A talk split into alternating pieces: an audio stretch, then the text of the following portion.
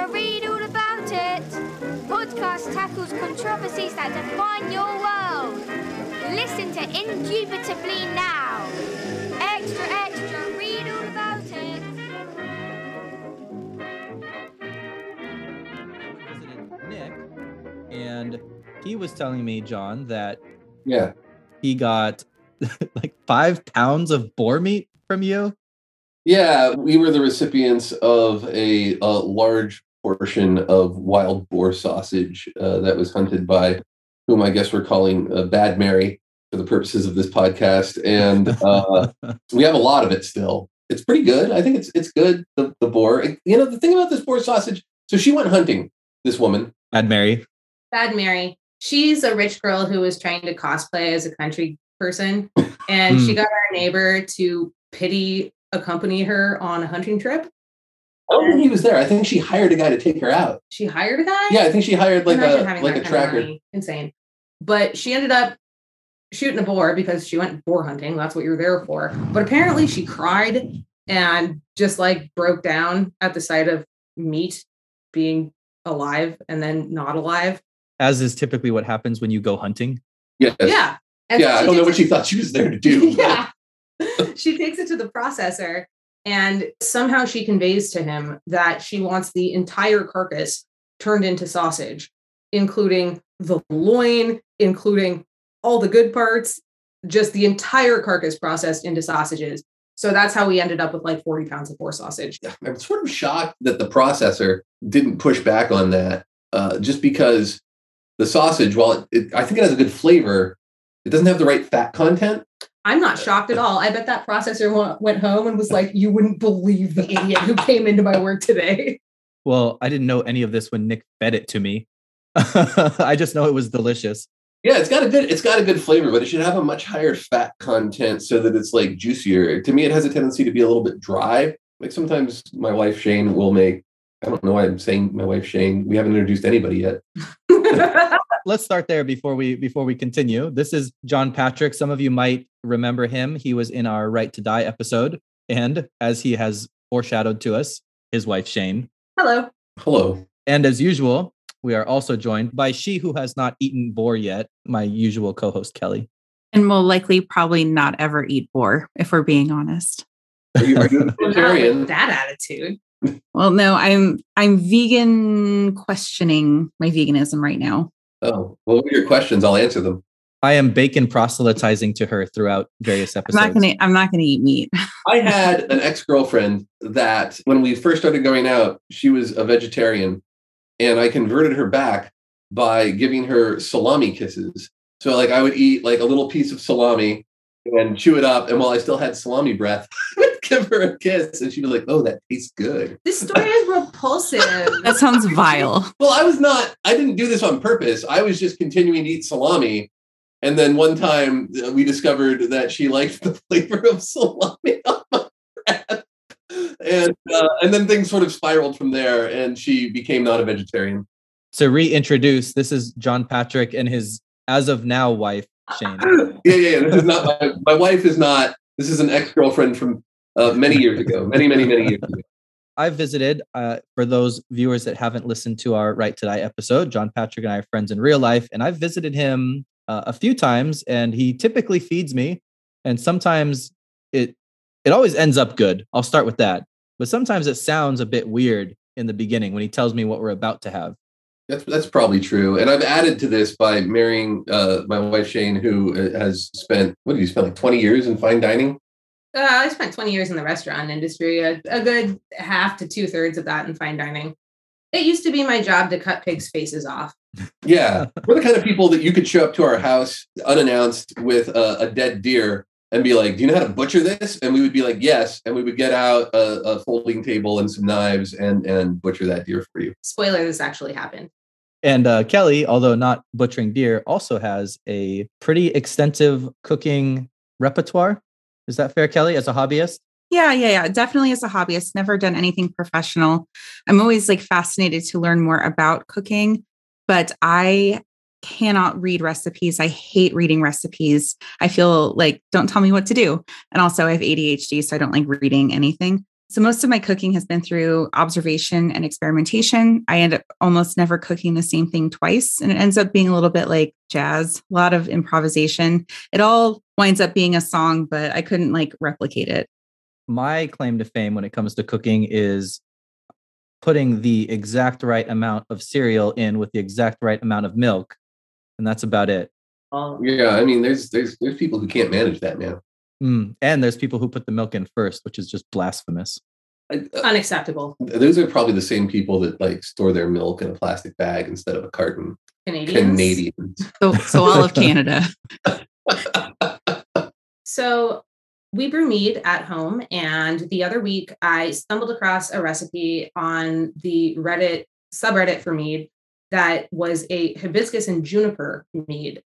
So I made some and I was worried about how it was going to turn out because juniper is such a very strong flavor. But in this case, uh, it really mellowed out. The honey came out. It was not bitter. It didn't taste like you were eating a pine tree. It wasn't too sour from the hi- hibiscus. It was just kind of perfectly balanced of a little sweet, a little sour, a little bitter. And the character of the honey really came through and it was a phenomenal result.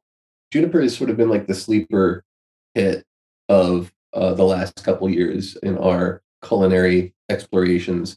Huge sleeper hit. Yeah, Can you talk like- about the turkey. Yeah, well, yeah, yeah. So, like a couple years ago, you bought this book about indigenous foodways, or it's an indigenous cookbook. It's called the Sioux Chef, but spelled Sue S I O U X, not Sue like a sous chef at a restaurant. I've heard of that. Yeah, it's it's a really great book. Every recipe we've tried out of it is incredible. You really had the insight as you were flipping through it. You were like, oh, there's no pepper in any of this. They use juniper instead. And that's been sort of revelatory. Um, we've been doing a maple juniper brined turkey on Thanksgiving for the past couple of years that we then smoke over maple wood chips. And uh, that always comes out pretty delectable. I'm taking mental notes right now. Oh, it's absolutely incredible. And then you and then you're making this sort of like maple mustard barbecue sauce that goes all over the the, the turkey. Then you have these beans, and then there's some other side that, that usually gets Oh yeah, in that was a that was a new invention. That's a combination of the maple juniper flavor profile with like a Carolina Gold barbecue sauce. yeah, so you're doing like some fusion kind of like native foodways combined with well, Carolina Gold. Is that that's probably like black folks? Mhm. Yeah, that's probably like black folks Combined with German settlers. combined with Germans. So there's like a whole everyone's just represented in this dish that we serve at Thanksgiving. This reminds me of I don't know if you've watched the show Ugly Delicious. Yeah, I love this show. It's the kind of conversations they have on that show, just exploring different types of food, kind of the or, uh, origins of those types of foods, and some interesting where you wouldn't expect, but debates behind not just does pineapple belong on pizza, but actually like substantial debates. Uh, we already have a we already have a no on that one. It doesn't. Yeah, agreed. I, I mean, like, know. what kind of a maniac does that? That's basically a war crime against Hawaii. yeah. So I will say I'm I'm usually not a fan of it, but every once in a while I get this really weird craving for pepperoni, jalapeno, and pineapple. Specifically that. If you want to put fruit on a pizza, don't do pineapple. Do like figs or apples or something or pears. I already got fruit on it. It's got tomato sauce. Yeah, exactly. Fruit. I mean, it, I I will say that it, I, I've had a couple of pizzas that had like a figgy kind of thing to it that were not that were not bad, but I would describe that as a flatbread. Like the ones that come with like chev and arugula on there. Yeah, yeah, we make that pretty one that that has chev, arugula, and then uh, caramelized pears and onions. And that's the little hit it with the balsamic drizzle. That's nice. That's Ain't nice. pineapple though. It's not pineapple. That's not really so much as it was a flatbread. You wouldn't count that as a pizza based on toppings alone.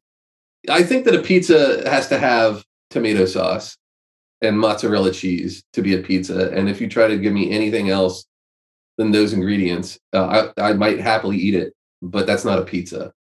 Like you just shouldn't piss on my leg and tell me it's raining.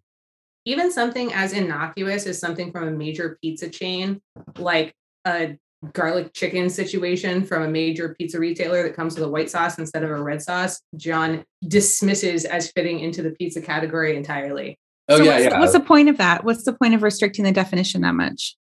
a spite? Mm. Are you a Scorpio too? no, I'm not. I'm I'm a Virgo, but I mean, I can anything you want me to be for the purposes of eating good pizza. But pizza can't be anything you want it to be. No, It can pizza- what you want it to Yeah, be. pizza is a, is a narrow, narrow definition of of what I'll accept as pizza. You know, I was listening to um, that that episode of Ugly Delicious about pizza, and they have this Italian guy on. And at first, my instinct was literally what Kelly just asked: like, who cares? Like, John, get over it.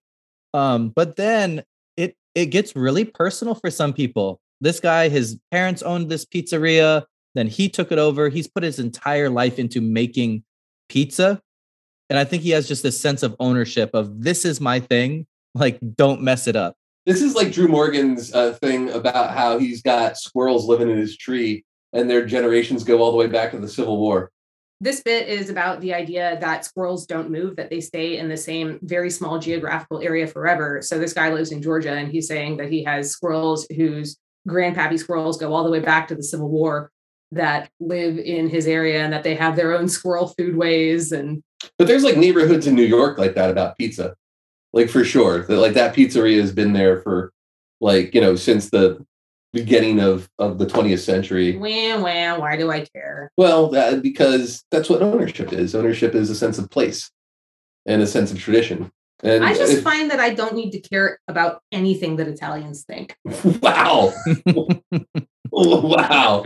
We- For our Italian listeners, let me check Listeners this can direct their comments to at indubitably pod on Twitter and Facebook.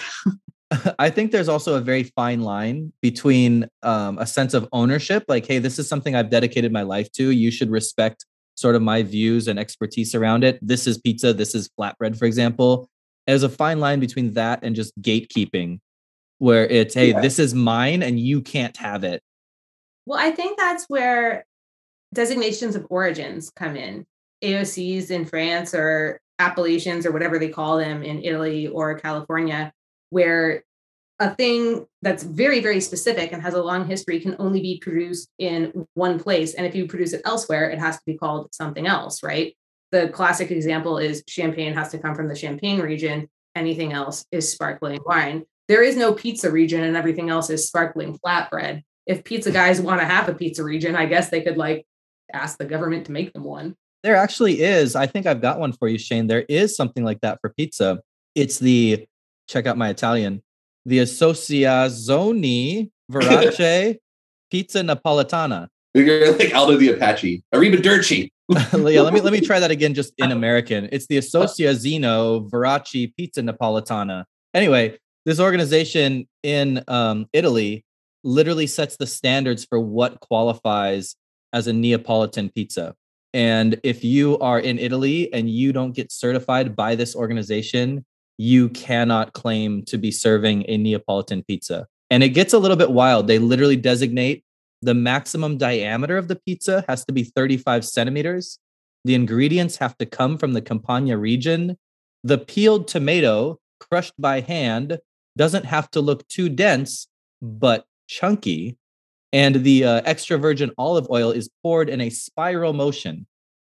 I mean, this seems a little bit ridiculous to me, but they seem to think it's very important. I wonder what the big difference is there between the the spiral motion and just like a back and forth. I wonder what the what they think that does. Probably that going back and forth does a doubling up of of the oil in some places. It's an inconsistent application. I can see the merit in saying a spiral application be preferred, but I do think this is excluding a lot of people who maybe can't afford or don't have access to those ingredients. And also it, it disincentivizes an innovation. What about people who have like vertigo and just can't handle spirals? That too. well, then they can't be Neapolitan. It just seems very much like I'm imagining this old Italian guy sitting on a throne, and anybody that opens a new pizzeria has to come to him and get his approval for them to be able to call it Neapolitan pizza. I think this guy is Little Caesar. I don't think Little Caesar would qualify under these uh, standards. This reminds me a lot, though. You know, modern modern days is very elitist when it comes to food too. I'm thinking of the Michelin star system, for example, that tells us what food we're supposed to enjoy. The real hilarious part of the Michelin star system, which is highly sought after by like really highbrow restaurants, is that it's literally the same company that makes the tires. Did you know that? Is it? I thought it was like the same name, but I didn't think they were related. I believe it was some sort of attempt at making road travel like super fancy mid-century in the 20th century which was to give these high ratings to restaurants to make them like destination locations that actually makes a lot of sense because i read um, what the michelin stars mean and a single star means according to the website a very good restaurant in its category but the second star is literally defined as excellent cooking that's worth a detour and the third star is defined as exceptional cuisine that is worth a special journey. So that makes a lot of sense.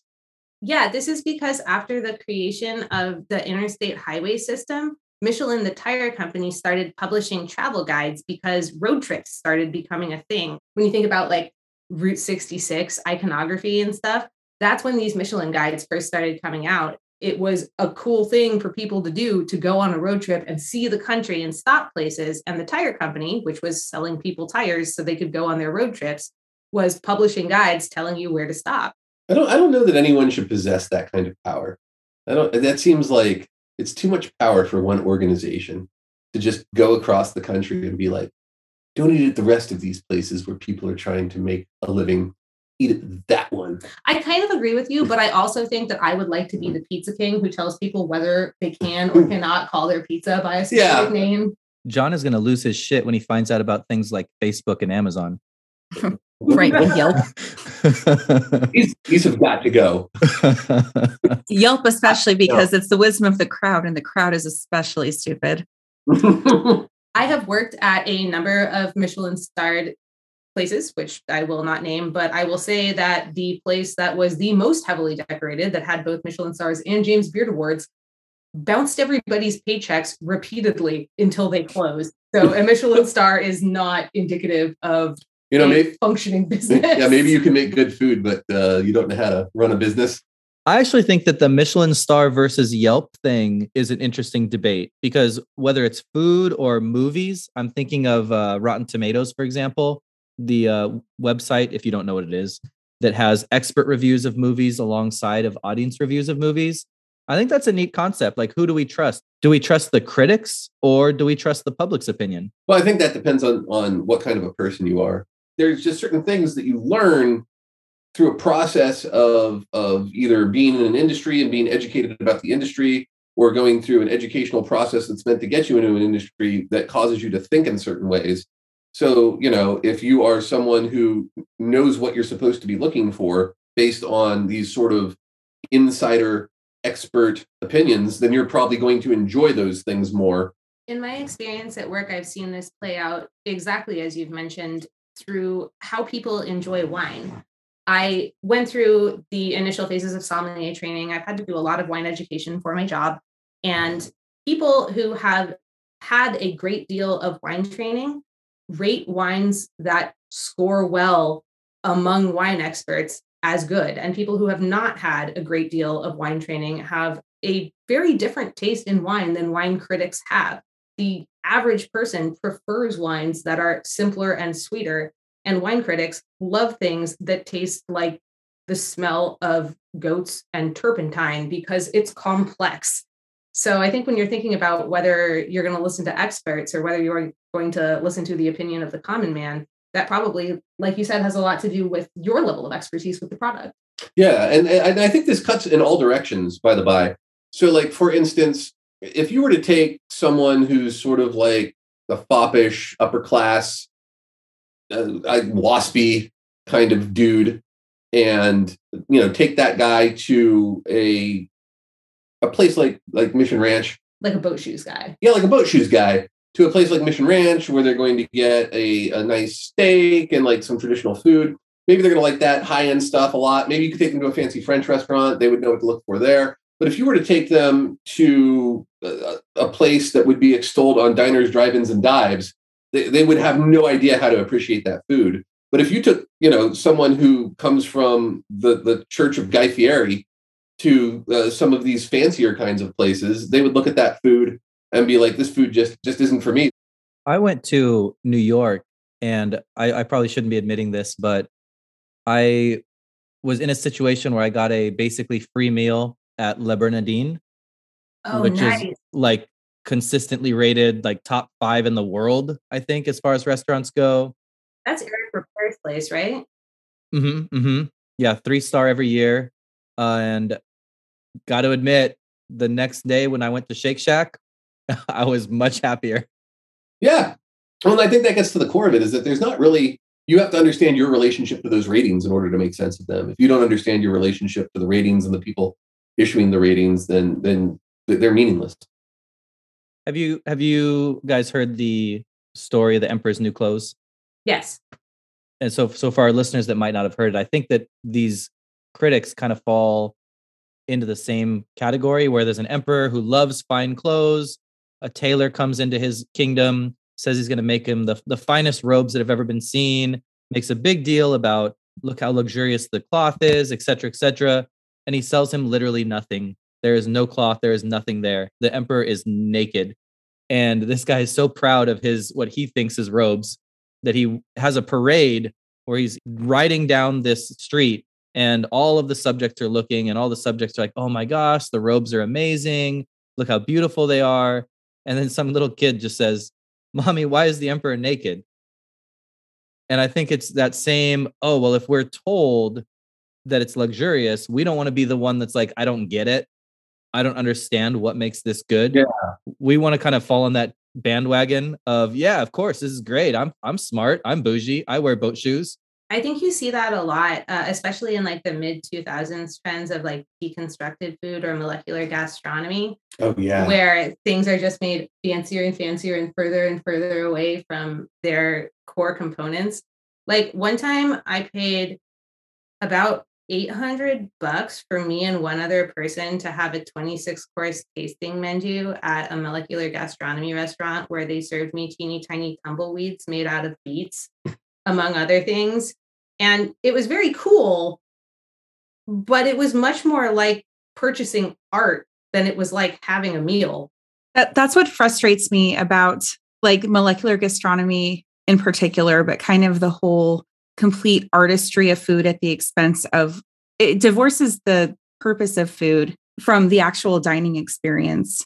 Geraldine DeRuyter, and she was at a restaurant called Bros Lecce or something like that, Brothers Lecce, I believe, in Italy.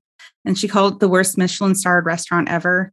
They went with like eight friends, and the the restaurant continually did not acknowledge people's like severe allergies and kept serving people nuts who couldn't eat them and things like that because it was art and it was no longer food at that point although it was could still kill people and they ended up drinking about four bottles of wine and eating about three grams of food over the entire night I think that brings up an interesting point if we're talking about food purists or people that think their food is is has transcended eating and has now become art. What do you guys think about evolution of food? As as things get modern, do they improve? Do they get worse? I mean, obviously it probably depends on the food. I, I think that that Shane and I are, are probably in agreement on this when we're going to say that uh, sometimes they get better and sometimes they don't. And I, am going to forward the idea that the 20th century was a huge mistake when it comes to foodways. Uh, certainly, there were some good things that went on there, but the industrialization of food and the convenience model, I guess, the convenience model of food, uh, that was no good. And uh, certainly, there's ways to make fast food that's convenient and and taste delicious.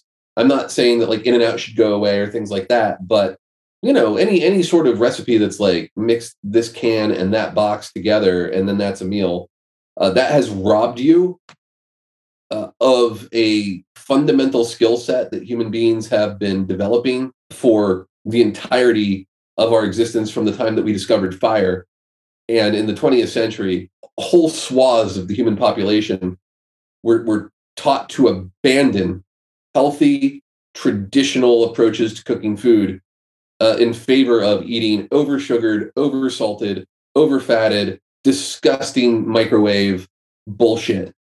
I agree with you for the most part. I would think that the evolution of food is like the evolution of a virus, where most mutations are innocuous, some are disastrous, and some are brilliant. But although I do largely agree with you that the industrialization of the food system after World War II has had disastrous health conflicts across the world and has just made people eat gross things like ambrosia salad. There are little pockets here and there of what the food industrialization movement did and that what American expansionism did that actually, I think, benefited people in some ways. Like if you think about how spam is so important to the foodways of the Philippines and Hawaii, is spam good for anybody? No. Is it culturally important in these areas in yeah i, I think like Pacific? Yeah. I, I think when it comes to something like spam this is something that i think it's fine to, to eat and use sparingly I, I would not throw out the baby with the bathwater I'm, I'm thinking more along the lines of the fact that that people wholesale were sort of convinced to uh, completely abandon learning how to cook learning how to feed themselves and and started to you know you have entire families where where people just don't know how to cook their ancestral meals. They they don't know how to feed themselves in ways that are healthy. I don't want to throw my mom under the bus here but my mom is a woman. Sure. i'm going to throw my mom well under the bus here. My, my mom is a woman who just if it doesn't come out of a box or a can she doesn't know what to do with it I think that's a swinging of the pendulum oh, towards extreme convenience away from an excessive expectation of labor, especially upon women when cooking. And I think that we're getting into a point now where we've kind of rebalanced things so that we still have a good deal of convenience foods, but they're higher quality. And people are more interested in actually cooking for themselves. So I think that there was a, a self correction that happened after everybody went so full Yeah. bore into the idea of convenience food. it got way out of control just way out of control i think there I, I have not experienced that self correction yet. Just You, that you could there. still learn how to cook. I'm too old for that now. No, you're not. Oh, I've got you're Chipotle. I got Chipotle and Subway. I'm good. you are going to die Talking about some of these trends, some being good, some being bad. It reminds me there was an episode of Hot Ones. It's a YouTube in, um, interview show, which is pretty amazing. It brings celebrities on to go run a gambit of increasingly spicy hot wings, buffalo wings, and then they're asked questions as this goes. And Gordon Ramsay had one of the best episodes, and they asked him about certain food trends. And I want to ask y'all about the same food trends and get your opinion on them. So one was the spaghetti donut. What the fuck is that? It's a it's a spaghetti that's kind of like a baked spaghetti that's in the form of a donut. Like you know how they can do oven baked donuts in like a, a pan that's formed into that ring shape. It would be taking like cooked spaghetti and baking it again in that shape. It's just ziti baked into a, a shape Well, I am wholesale anti ziti and anti baked pasta in general because I feel like it ruins the texture. So, although I never had a spaghetti donut, I am unequivocally anti spaghetti donut because there's no way that pasta is. Yeah, say say goodbye to the al dente factor of the spaghetti, except for the outer crispy edge. I like a lasagna is baked you don't like a lasagna A lasagna is in like the bottom tier of my pasta dishes. I dishes. love a lasagna I don't think that I would like a baked spaghetti. I think the noodle, if it's truly a spaghetti noodle, that's a really thin noodle. I feel like baking a really thin noodle is reckless. All right. So John might give a little bit of consideration to spaghetti donut. Hard no from Kelly and Shane. How about the avo latte? It is literally a latte inside of a avocado. Oh, for a second, I thought you were talking about the avocado smoothies that they It's have a- in Brazil, which are good, but this sounds disgusting to me. Hard It's it's coffee and an avocado. Yeah, they take and they scoop out enough of the avocado that it turns into a cup, a half of an avocado, and you drink your latte out of the avocado. That's an insufficient amount of coffee. Who does this? Gremlins. Oh, great. hipsters, John, hipsters, So so this is a Portland thing. probably. I don't think I've ever Sorry, actually Kelly. seen it here. I feel like it's more like a SoCal thing from where I've seen it. Uh, Like it, Oh, so I just want to point out to our listeners that the the Oregonian is accusing the Californians and vice versa here. we don't have as readily accessible avocados here. I think it, I think you're right that it is uh, a criminally small amount of coffee. And also, what are you doing with that avocado that you're scooping out? It's not enough avocado and it's not enough coffee. Why wouldn't you just eat an avocado and have a latte? in an actual cup that can actually hold water. is this like a Westwood thing? Is this like a Santa Monica? Because like nobody on the east side of Los Angeles is doing this. Nobody. They're not wasting avocados. The big concern here is just quantity. That's the problem y'all have. You're with not a coffee person. You aren't you aren't a coffee person. Well, I'm saying, so what if you had a really big avocado? You'd be cool with it? There's not an avocado large enough for how much coffee I drink. I can't imagine that it's disgusting in flavor. I mean, I I don't I think mean, you eat mole. That's got coffee in it sometimes. Probably just like an eco-friendly disposable cup. But avocado gets on your fingers. Are you are you drinking it out of the avocado like in the shell? Just the skin. It's just the skin. but Like the coffee is hot. Doesn't it burn you to? It, I mean, an avocado skin is so thin. It's impractical and insufficient. This is art. I mean, it's art in the same way that the movie Saw is art. the That's a good movie. Saw, I might actually defend that. Okay, fine. like Shane and I are both like, hold on, hold on. It's art in the same way that the human centipede is art. Okay, how about last one here? Basically, gold in anything. I remember going to Vegas and they had the thousand dollar gold sundae. It has no flavor. I am extremely pro golden food because it's a sick grift to get rich people to give you a ton of money for dog shit. I mean, if you're using it to exploit others, but but if that wasn't the purpose of it, would you have it in food regardless? That's the Well, purpose. That would be stupid. It's it doesn't idiotic. taste like anything. But as as a tool to relieve rich people of their money, it's fantastic. We always had a, bo- a bottle of Goldschlager growing up. Were we being swindled? yes. Goldschlager is not that expensive though. It's not like when you get like a thousand dollar sundae or whatever with gold leaf all over it. Gold, gold in your food is the culinary equivalent to that app when the iPhone first came out. That was just the it was the app that was called I'm Rich, and you had to pay like ten thousand dollars for it, and it didn't do anything. It's just that. You're just a flex. It's just yeah, it's just a flex. Yeah, it's like a coach bag. Yeah, you can eat. yeah. You can have your coach bag and eat it too. All right, I lied. One last one. This is, I suppose, maybe similar to the spaghetti donut. How do we feel about the sushi croissant? I don't know what that is. It's sushi, the contents of like a sushi roll baked inside of a croissant. I fundamentally disagree with it because one, if you're using any raw fish in your sushi roll and you put it into a croissant, then you're cooking it, which is ruining a lot of sushi grade fish. This isn't, this isn't like you- you open a croissant and put raw fish in it, and then you have like a croissant sushi sandwich. No, So that's not it's baked. And I immediately, the first time I ever saw it, I thought that was disgusting. We have places here, and I'm sure they probably do down where you are that do sushiritos, which are basically just giant hand rolls. And that's that's one thing. But the croissant actually cooks the contents of that already prepared sushi roll. And I think that's gross. Do they did they put the rice in? I don't know. I think it's just the actual like the fish and vegetables. How, how do they how do they get off calling it sushi? Because to be sushi, some sushi that is cooked because there's certain types of fish uh, and sea life that you that you have to treat with heat in order to make them palatable or safe. But like, is this just like it's just like here's spicy tuna baked in a fucking croissant? Yeah, and you you can't call it sushi if you're being technical with all the verbiage like you have been. You can't call it sushi if it doesn't have the rice, right? Because that's the actual Well, yeah, the yeah, yeah. sushi component of the sushi. Here's from the website. It says, or from the ins- Business Insider. First, the sushi burrito took over San Francisco. Now, a flaky pastry stuffed with smoked salmon, seaweed, ginger, and wasabi, a quote sushi croissant, is capturing the hearts of those brave enough to try it. Okay, I'm gonna hold you up right there. Stuffed with smoked salmon. As a Jew, I'm saying this is an anti-Semitism and I am offended. If you want to eat smoked salmon and a baked good, that's what the fuck bagels were invented for. All right, so apparently this one we've got some strong feelings about the sushi croissant. Let's take that and move us into the next topic I thought would be interesting here, and that's just fusion food in general. We've got smashing Japanese sushi into a French pastry. What about things like the Kogi taco truck, for example? well, that's Love. yeah, that's brilliant. truck.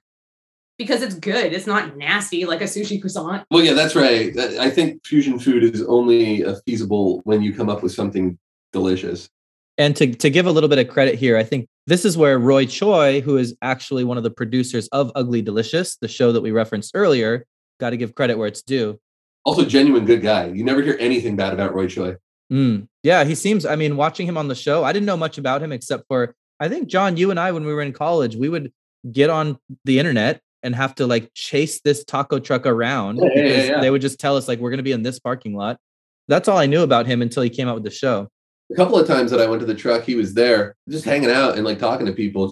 You know, the story about the Kogi Choco truck is that when Roy Choi was a kid, he's Korean. And so they would always have Korean leftovers, but he's living in, you know, uh, Los Angeles. And so there was always Korean leftovers and tortillas around. And in the middle of the night, you come home drunk or whatever. Is this how the kimchi quesadilla was born? Yes. That's like my favorite thing they It- make. It's so good. It's it's basically like drunk food or high food that you what what leftovers do you have? You're hanging out with your buds and you're like, oh, we've got this kimchi, we've got this these tortillas and some cheese. We'll make a kimchi quesadilla. And uh, as it turns out, it's brilliant. Uh, almost all, I will say this: there's certain types of regional cuisines that that mash up together nicely because they they share certain sort of flavor profiles that work well together. and ingredients like lime and cilantro. Yeah, yeah, yeah. And so like I, uh, you can you can sell me on almost any Asian uh, South American, Central American fusion. I have never had anything that was in that neighborhood that was out and out bad. I've had some that was better than others, but I've never had anything that I was like, uh, that's vile. But not a fan of the Japanese French mix up. Japanese food and and French food, I don't think they share a lot of in the Venn diagram. Well, the reason that they don't is because that they're they're premised on entirely different ideas of what food should be. The classical French cuisine that we're familiar with is all about matching like flavors, finding things that are similar in one way or another that that share flavors that go together. Like think about making a sauce with leeks and lemon juice and white wine and heavy cream. Like these are all things that that sort of go together and it's all about combining things that share flavors where uh, japanese food is largely about highlighting the characteristics of individual ingredients and letting them shine on their own Well, and it's much about texture too. yes it's much more about texture and it's much less combinatory and french food is just about how much cream can we feed the king Yeah, yeah, yeah. And so these things, they don't, they, they don't. I'm sure there's ways. Like you, you could somebody probably has done it really well you could convince me that uh, uh, some sort of Japanese food, French food fusion uh, has has merit. I, I I certainly would not want to go out there and say that these these things should never touch. That sounds insane to me. But I, I think that the oppor- I think the opportunities would be fewer. I think the real thing with fusion cuisine is letting it happen kind of organically, finding the things that actually work with each other rather than just trying to like create some sort of freak combination just to get like on the front page of BuzzFeed. You know, Yeah. all these like freak combinations that are super out there and edgy just to like have the shock factor and then they close after 6 months. That's that's not what I would call fusion cuisine, but I think it's what's attempting to do. That's what you're saying, John, with the Kogi taco truck, right? Like these guys, they ate their Korean food, they ate their Mexican food. This was what their taste palette was built around. And they were like, all right, let's just eat them both at the same time. Yeah, because that was what was on hand. A big thing about foodways is authenticity. You know, anything that smacks of corporatism, people kind of are more inclined to look down upon. You know, like if if it's something that seems concocted in order to make money rather than something that has been made for the purposes of either nourishment or deliciousness or something like that. I, I think it's it's hard to get behind something that just seems like bullshitty. just marketed Yeah. I'm trying to think of we're talking about Asian food mixed with, you know, Latin American food. We're talking about Japanese mixed with French. Is at first I was wondering, okay, what what gets mixed well with American food? And then that sort of got me wondering, i- is there even such a thing as American food? Well yeah it's the food that people eat in america Yeah, I we mean, eat, we eat everybody else's food, don't we? Well, no, not really. it Be- changes here because yeah, what we have is sort of like a I think a a simulacrum of these other foods.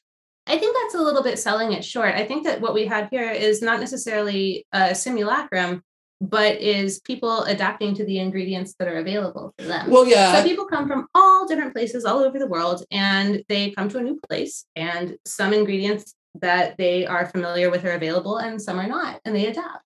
Right, yeah, yeah, yeah. I agree with that. But I think that the way that we talk about food here, where it's like that's Chinese food, uh, that's not Chinese food. That's That's American. that's Chinese American food. Chinese food. And that's, I think, a cuisine all its own. Yes. And I think it's a respectable cuisine all its own. Absolutely. So the only cuisine that you would consider to be innately American is native cuisine. No, that's not American at all because that predates the idea of America. But what about uh, Creole or Cajun food? That well, that That's that- innately American. it is innately American. Well, is it?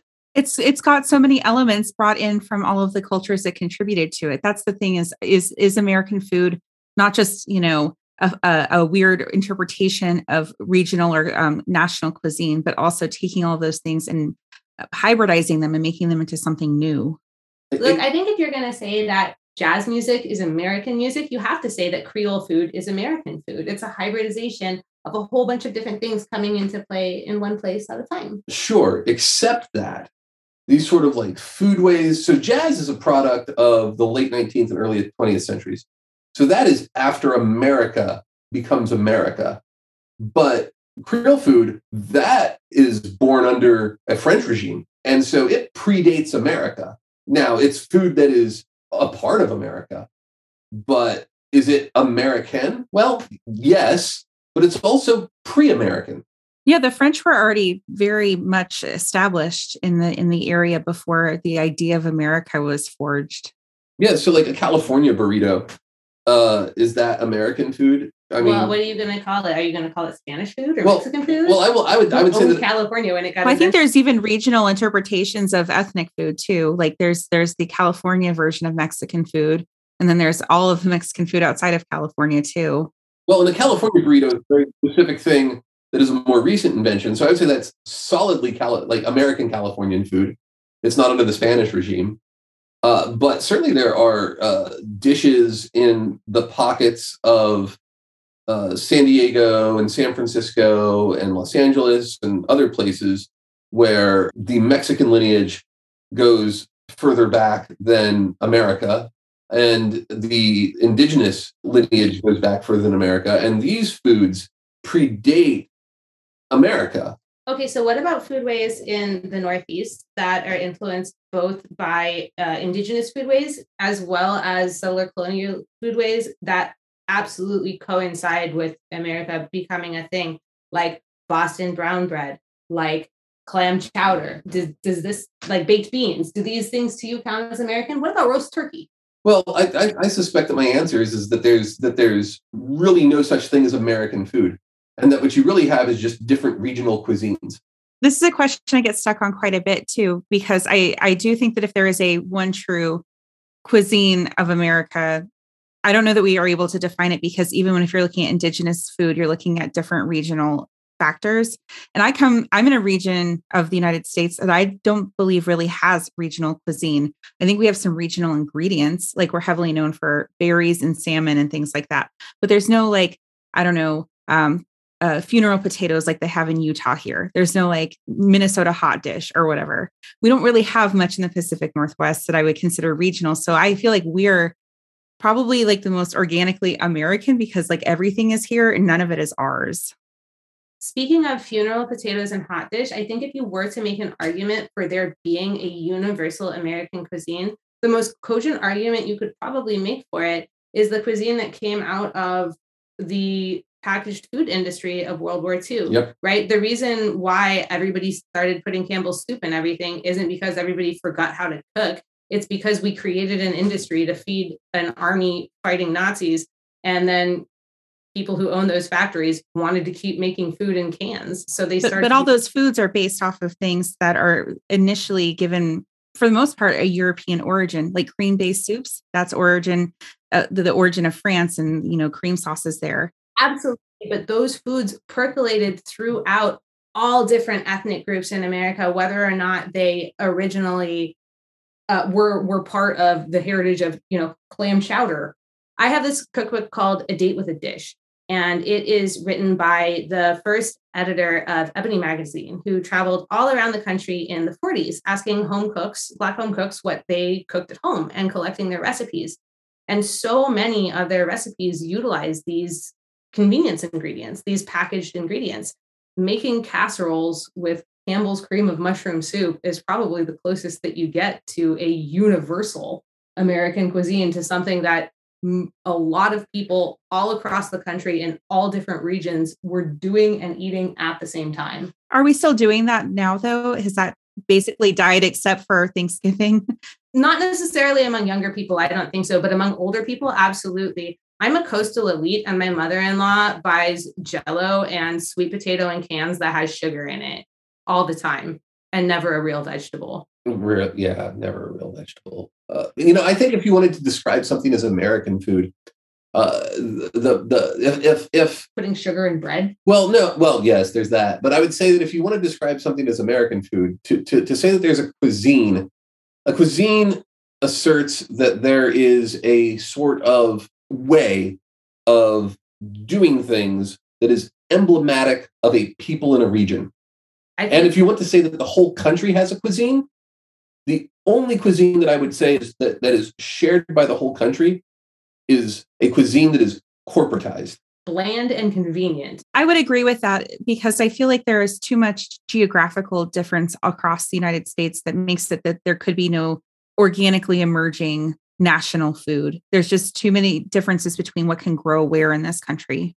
But do you think that we're being largely America centric here? So, for example, if if we were Mexican asking this question in Mexico, they might be saying, "Oh, there is no such thing as Mexican food because there's this regional diversity within the country." But us us outside of Mexico, we're like, "Oh, of course there's a Mexican food." Right? Do you think that we're just kind of doing ourselves a disservice here and homogenizing ourselves because we're in it? I don't I don't I don't think that I would go so far as to say that there is a Mexican food. No, in fact, this is something that uh, I have been greatly troubled by since moving to this area I was like, well, what Mexican restaurants are there? And John's like, well, there's this taqueria and that taqueria and the third taqueria and the fourth taqueria and the fifth one. That one sucks. You don't want to go there. And I'm like, well, in my old neighborhood, there was a Oaxacan place and a Sinaloan place, and like everybody did different stuff. And I think that in this country, we have a similar situation in which we have tons and tons of different regional cuisines that are all fantastic and unique for what they are like real food like we talked about before from where i used to live in new orleans or low country food in the carolinas or new mexican cuisine. We have so many different local foodways but as for a national cuisine it's i think the only thing that you can really point to because our local foodways are so different is Lucky Charms. Yeah, I, yeah, yeah. Lucky, Lucky Charms. That's Irish, Josh. I, I, would say that the representative American food boy is TGI Chili Bee Garden. Yeah. Also, why would you want to have the luck of the Irish? Didn't they have a food famine? That's why Lucky Charms is made out of cardboard and marshmallows. The luck of the Irish, you'll get diabetes. so maybe there's no across the nation food, but we definitely have pockets of regional food that, say, if you were living in Europe, you could point to and say, oh, that is American that's from America? I definitely would say that there's stuff that you would say is like native to America. Like that, it comes from America. My friend got this job where she had to, she was a social worker and she had to take a bush plane into these teeny tiny little villages in Alaska that weren't accessible by car. And the food that she got to eat in these Tlingit villages was like amazing. And they had all sorts of stuff that you can't get at a supermarket that is very clearly an indigenous food way a, a, kind of ice cream thing. I forget the name of it, but made with um, uh, seal fat and berries and whale meat, and it was very clearly a extremely place based food culture. And I didn't have any of that food. I just saw all her posts on Instagram, but that made me think that like this is like clearly a very specific and unpolluted food way. Oh yeah, that's interesting. I, I think that anywhere you go where there's people who have been there for a long time for generations. And there's been community contact with each other for generations that you're going to find that there's a way of of doing things. Especially the more isolated they are. Yeah and they'll be people. and they'll be like yeah like the gullah and there'll be diversity in in between households but that diversity is not going to be wild. It's it's going to be oh i i like to use a little more of this and a little less of that. But it's mostly the same stuff or i i leave that one out because i don't like the flavor of that but the way that it gets cooked, the type of, of pots or pans that get used, the, the heat application, how long, it, it's all going to be pretty close. Framework. Yeah. When you get off the plane in New Orleans and you get into a cab and you take the cab into the French Quarter to go to your hotel and you step outside, New Orleans smells away no other city in America smells that way. Especially not when they're having a trash strike. well, yes. Well, everybody smells away when there's a trash strike. But right, New Orleans smells away. The same is true, I think, uh, of of Hawaii. When you get into you get get into the Honolulu airport, you get into a cab, you go out to Waikiki because you're staying in some hotel out there, and you walk down the street. It smells away, but things don't smell that way in California. But in in East Los Angeles, things smell away, and they don't smell the same way that they smell in San Diego, and they don't smell the same way that they smell in uh, San Francisco, but they smell similar enough that you're like, oh, that's all Mexican food. I know I'm home when I smell coffee, but uh, yeah, that's not really from here. Coffee is absolutely from the Pacific Northwest for America. Seattle claims a lot of ownership over it, and like there's a there's an echo of it in yeah. in Portland. But I, I would say that the coffee culture here is so strong. Maybe that is our regional food. Would be just the like the pervasiveness of how important coffee is here. You don't think the Colombians would have a problem with that? Well, that's the thing is like it didn't it obviously didn't come from here. But could we be so bold as to say that the Northwest perfected it? No, I would think that that would give me a lot of comments. Well, it absolutely would give you a lot of comments. The Italians would be extremely upset with you, and it didn't come from there either. I think we've established we don't care what the Italians say. All right, I've got a couple more. I think we're coming towards the end here. I've I've got a couple more examples. So coffee, questionable whether Kelly's area of the world has perfected it. Do you think that fortune cookies are American food? 100%. They were invented in San Francisco, right? Yeah. They have an American origin, but like in our cultural consciousness, I don't think that people consider them American. So is it where it was actually literally invented that identifies where the food is? The reason that people consider them American is because people are racist. Yeah, I am not a Chinese person, so clearly I do not speak for Chinese people. However, the Chinese people to whom I have spoken about this consider them to be an American invention. How about is pizza American or Italian? It depends on whether it's Neapolitan style pizza or American style pizza. Can we, on yeah. this pizza issue, just real quick, just to circle back, talk about the abomination that is pizza in my ancestral homeland of Sweden? They put bananas they on put bananas on it, yeah, and and fish often too, right?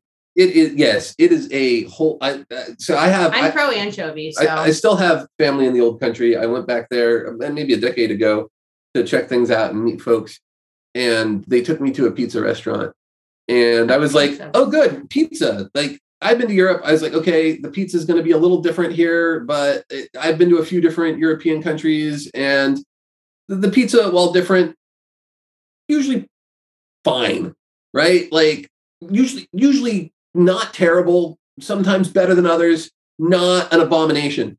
Swedish pizza is an abomination. An absolute devil It is it is a Lovecraftian nightmare. Diabolical food. So pizza possibly American, possibly Italian, definitely not Swedish. Definitely not Swedish. Well, Swedish pizza is Swedish, but it's not pizza. Oh, see, I feel like pizza is a category, and different countries have their own different categories. We have separate categories in this country. I think New York pizza is garbage. If you couldn't fold it in half, you didn't use enough dough. I mean, this is this is this is fine, but this is this is where it gets back to my original argument that you have to have some standards for what can be included and what must be excluded in terms of toppings on a pizza. You are such and a pizza. Once fascist. you start putting things like bananas and peanut butter, you can take that pizza and throw it directly into the garbage because you haven't even created food at that point. I think we um, very obviously know how John feels about this issue. to wrap things up, um, Shane, do you have any final thoughts you'd like to share with us? Well, I think that when you're evaluating whether or not something counts as a cuisine or whether or not it matters for the people who eat it or whether it brings people together, it's pretty it, it tends to be pretty gatekeepy and pretty reductionist to focus on purity or to focus on Michelin stars or to say that somebody has an absolute say in what is an appropriate way of making something or eating something for somebody else. By letting things evolve organically, by letting people create food and evolve their cuisines organically, I think that you wind up with some pretty amazing things. And the folks who are out here saying that they're the ones who know how to do it right, a lot of the time are just trying to protect their own economic interests. So, as much as I think that putting bananas on pizza is revolting and probably a tool of Satan, I fully appreciate and give all of my support to Sweden for doing so. This is a mistake. On that note, um, we thank you both so much for joining us today. As usual, I have been Kelly. I have and will continue to be Josh. And uh, since I don't know much about this, instead of giving any thoughts of my own, why don't we finish this episode with the thoughts of Anthony Bourdain, who is obviously much more qualified than potentially any of us on the topic. And he says that without experimentation, a willingness to ask questions and try new things, we shall surely become static, repetitive, and moribund.